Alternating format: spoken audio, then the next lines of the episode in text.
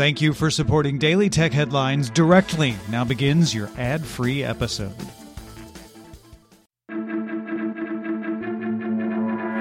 These are the Daily Tech Headlines for February fifteenth, twenty nineteen. I'm Rich Stravolino. Sources tell the Washington Post that Facebook and the Federal Trade Commission are in negotiations over a multi-billion dollar fine to settle an investigation into the company's privacy practices. The negotiations stem from the F T C's investigation into the improper access of Facebook user data by Cambridge Analytica back in March. Part of the F T C's investigation is whether Facebook violated a twenty eleven agreement with the F T C to improve its privacy practices and included a provision to notify users in the event of sharing data with third parties. The amount of the fine remains to be settled, but seems like it will dwarf the F T C's previous largest fine against a tech company, a twenty-two point five million dollars fine against Google in twenty twelve. Any negotiated fine will need to be approved by a federal judge. JPMorgan has created its own blockchain-based cryptocurrency to help settle payments between clients on, of its wholesale payments business. JPMorgan hopes it can reduce risk and enable instant transfers. J P M coins will each be worth one dollar, so-called stablecoins, and will only be available to the company's retail customers to be used with each other on JPMorgan's Quorum blockchain. Customers must be approved by regulators to use Quorum in order to avoid money laundering. All blockchain nodes on Quorum are operated by JPMorgan. Executives from H S B C told Reuters that it has reduced the cost of settling foreign exchange trades thanks to F X Everywhere, a blockchain-based system.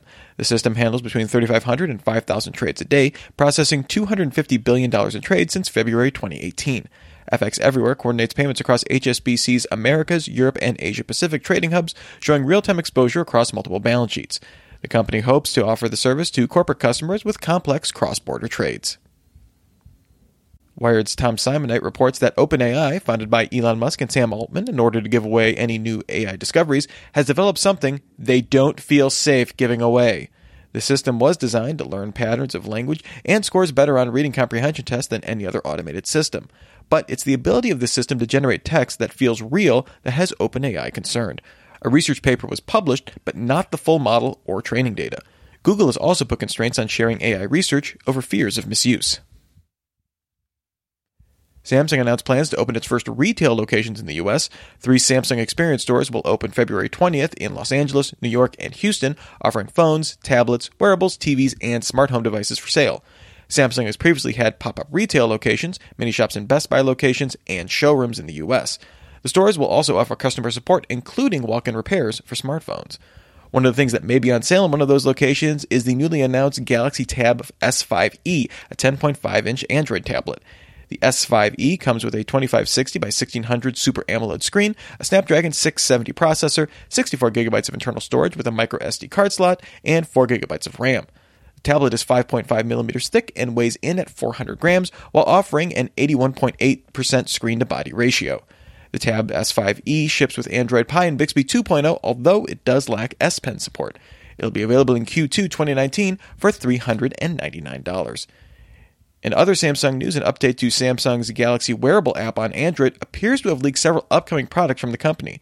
The front page of the app lists a forty millimeter Galaxy Watch Active smartwatch, the Galaxy Fit and Galaxy Fit E fitness trackers, and the wireless earbuds creatively named the Galaxy Buds. Presumably, these will be announced at Samsung's Galaxy S ten event on February twentieth. NVIDIA reported it earned eighty cents per share in Q four on revenue of two point two one billion dollars. Analysts had expected earnings per share of seventy-five cents on revenue of a paltry two point two zero billion dollars. Though it beat analysts' expectations on revenue, compared to last year, quarterly revenue was down twenty-four percent and operating income decreased seventy-three percent, all while operating expenses increased twenty-five percent. In their press release, NVIDIA blamed excessive post-crypto boom channel inventory and a pause in purchasing from public cloud providers for the decline in revenue.